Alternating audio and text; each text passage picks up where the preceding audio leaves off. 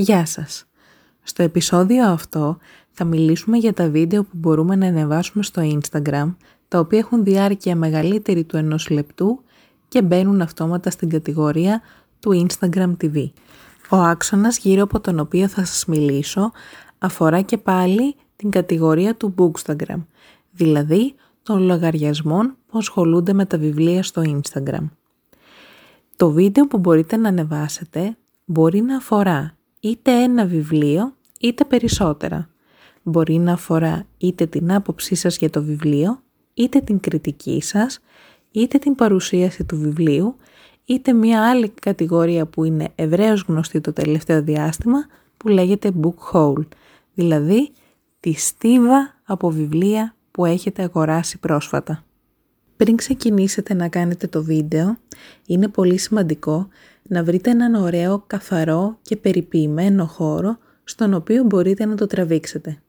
Θα χρειαστείτε σίγουρα μία μεγάλη καθαρή επιφάνεια στην οποία μπορείτε να τοποθετήσετε τα βιβλία ή θα χρειαστείτε μία ιδιαίτερη ας το πούμε γωνιά στην οποία θα στηθείτε εσείς μπροστά στην κάμερα για να μιλήσετε για όσα θέλετε. Μπορείτε να τραβήξετε ένα βίντεο στο οποίο είτε θα εμφανίζεστε εσείς οι ίδιες και οι ίδιοι, δείχνοντας δηλαδή το πρόσωπό σας, είτε θα δείχνετε μόνο το βιβλίο. Στην περίπτωση που επιλέξετε να εμφανιστείτε, το κοινό έχει μία τάση να ταυτίζεται περισσότερο μαζί σας. Αισθάνεται πιο εξοικειωμένο και έτσι σας εμπιστεύεται πιο εύκολα. Στην περίπτωση που επιλέξετε να μην εμφανίζεστε εσείς οι ίδιες ή οι ίδιοι, τότε το βίντεο σας μπορεί να φανεί λίγο πιο απρόσωπο. Σε κάθε περίπτωση πάντως, καλό θα ήταν ο λόγος σας να είναι μεστός, κατανοητός, να προσπαθήσετε να έχετε καλή άρθρωση για να είναι εύκολο να σας ακούν και να σας καταλαβαίνουν, για να είναι έτσι το τελικό σας αποτέλεσμα τόσο καλό ώστε να το προτιμήσει ο κόσμος. Εάν επιλέξετε να παρουσιάσετε ένα βιβλίο, θα ήταν πολύ χρήσιμο να ξεκινήσετε από τον τίτλο, την ή τον συγγραφέα, τις εκδόσεις, μπορείτε να μιλήσετε για το πόσες σελίδες έχει το βιβλίο, αν είναι μικρό ή μεγάλο σε έκταση και να πείτε δύο πράγματα γι' αυτό. Θα μπορούσατε είτε να κάνετε μία μίνι σύνοψη των περιεχομένων του, είτε να διαβάσετε την περίληψή του.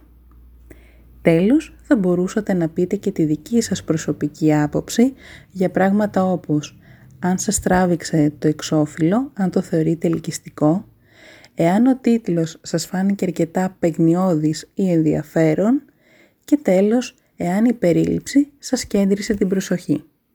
Εάν επιλέξετε να κάνετε κριτική βιβλίου ή να πείτε την άποψή σας για ένα βιβλίο εφόσον το έχετε διαβάσει ολόκληρο, θα πρέπει να γνωστοποιήσετε στο κοινό σας ότι κατά πρώτον το διαβάσατε ολόκληρο, τη γενική σας εντύπωση, δηλαδή αν σας ήταν ένα ευχάριστο ή δυσάρεστο βιβλίο, εάν καταφέρατε να το ολοκληρώσετε ή αποτέλεσε ένα βιβλίο ίσως πιο δύσκολο ή λιγότερο ενδιαφέρον για σας με αποτέλεσμα να μην το ολοκληρώσετε και στη συνέχεια θα μπορούσατε να πείτε κάποια πράγματα σχετικά με τη γραφή που επιλέγει η ή ο συγγραφέας, με τους χαρακτήρες που συνθέτει μέσα στο κείμενο, την πλοκή της ιστορίας, αλλά και το κατά πόσο υπήρχε μία συνέχεια από την αρχή μέχρι το τέλος του βιβλίου. Κατά πόσο δηλαδή εξελίσσεται ομαλά, αν υπάρχουν κορυφώσεις μέσα στο κείμενο και αν το τέλος είναι ανατρεπτικό. Σε ένα δεύτερο επίπεδο θα μπορούσατε για να κάνετε μία πιο ολοκληρωμένη κριτική να διαβάσετε περισσότερα πράγματα για τη ζωή της συγγραφέα ή του συγγραφέα, να προσπαθήσετε να την εντάξετε στο ιστορικό-κοινωνικό πλαίσιο στο οποίο εκείνη ή εκείνος έζησε και να ψάξετε να βρείτε στο βιβλίο ορισμένα στοιχεία που φανερώνουν αντιλήψεις της εποχής. Θα μπορούσατε ακόμη να κάνετε και συγκρίσεις με το σήμερα ή να μιλήσετε για το πώς αυτές οι πεπιθήσεις οι οποίες παρουσιάζονται μέσα στο βιβλίο έχουν εξελιχθεί ή εξαλειφθεί μέχρι σήμερα. Η τελευταία συμβουλή που έχω να δώσω αφορά τη διάρκεια του βίντεο. Είναι σημαντικό να είμαστε κατανοητοί, ο λόγος μας να είναι μεστός, αυτά που λέμε να βγάζουν νόημα, αλλά πάνω απ' όλα θα πρέπει να έχει μία διάρκεια η οποία δεν θα κουράσει το κοινό. Αυτό τι σημαίνει πρακτικά; Αν μιλάτε σε ένα βίντεο για ένα ή δύο βιβλία, καλό θα ήταν αυτό το βίντεο να μην ξεπερνάει τα 10 με 12 λεπτά. Εάν μιλάτε για περισσότερα βιβλία ή τα βιβλία του μήνα, το βίντεο αυτό θα ήταν καλό να μην ξεπερνάει τα 30 λεπτά. Γενικότερα, όσο μικρότερη η διάρκεια και όσο πιο μεστός ο λόγος σας, τόσο πιο ευχάριστο θα είναι το βίντεο για το κοινό σας και άρα τόσο περισσότερος κόσμος θα μπει στη διαδικασία να το δει. Είναι σημαντικό να το θυμάστε αυτό καθότι στο Instagram, ενώ πλέον δίνεται η δυνατότητα να ανεβάσει κανείς μεγάλα βίντεο, όταν αυτά υπερβαίνουν τα 10 λεπτά, συνήθως το κοινό δεν τα παρακολουθεί μέχρι τέλους. Επομένως, είναι και αυτή μια σημαντική παράμετρος που θα πρέπει να λάβετε υπόψη σας. Επίσης, ένα ακόμη πράγμα που μπορείτε να κάνετε στα βίντεο που ανεβάζετε στο Instagram είναι καταρχήν να θυμάστε ότι το Instagram δεν είναι απαραίτητα YouTube. Αυτό σημαίνει ότι τα βίντεο σας μπορούν να έχουν έναν πιο ελεύθερο χαρακτήρα. Μπορείτε για παράδειγμα να ανεβάζετε μικρά βιντεάκια διαρκείας ενός ή δύο λεπτών στα οποία θα κάνετε κάτι τύπου σαν vlog για ένα βιβλίο που διαβάζετε. Μπορείτε δηλαδή να βάζετε την ημερομηνία, για παράδειγμα, μία ημέρας που διαβάζατε αρκετό κομμάτι ενός βιβλίου και να πείτε αν αυτό σας ικανοποιεί ή όχι. Είναι δηλαδή ένας πιο άμεσος τρόπος για να επικοινωνήσετε με το κοινό σας και να εκφράσετε τις εντυπώσεις σας για ένα βιβλίο. Από εκεί και πέρα μπορείτε να αφήσετε τη φαντασία σας ελεύθερη. Το Instagram προσφέρει ποικίλες δυνατότητες τις οποίες μπορείτε να αξιοποιήσετε ανάλογα με τις ανάγκες σας. Μην ξεχνάτε να δείχνετε πάντα το ποιοι είστε και ποια είναι η ταυτότητά σας μέσα από τις επιλογές σας, είτε αυτές είναι σε φωτογραφίες, είτε σε βίντεο, είτε στα κείμενα που αναρτάτε. Έξτρα συμβουλή, έξτρα tip για τα βιντεάκια.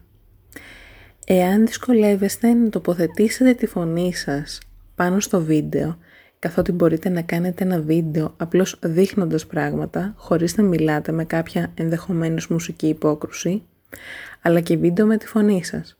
Εάν λοιπόν κάνετε βίντεο με τη φωνή σας, αλλά παρόλα αυτά δυσκολεύεστε και δεν ξέρετε με ποιο τρόπο μπορείτε να ακούγεστε σωστά, τότε μία λύση θα ήταν να κάνετε και μερικές πρόβες γράφοντας σε ένα χαρτί τα βασικότερα πράγματα που θέλετε να πείτε, μπορείτε να τα προβάρετε μερικές φορές στον καθρέφτη ή και μόνοι σας και στη συνέχεια να δοκιμάσετε να καταγράψετε ένα βίντεο.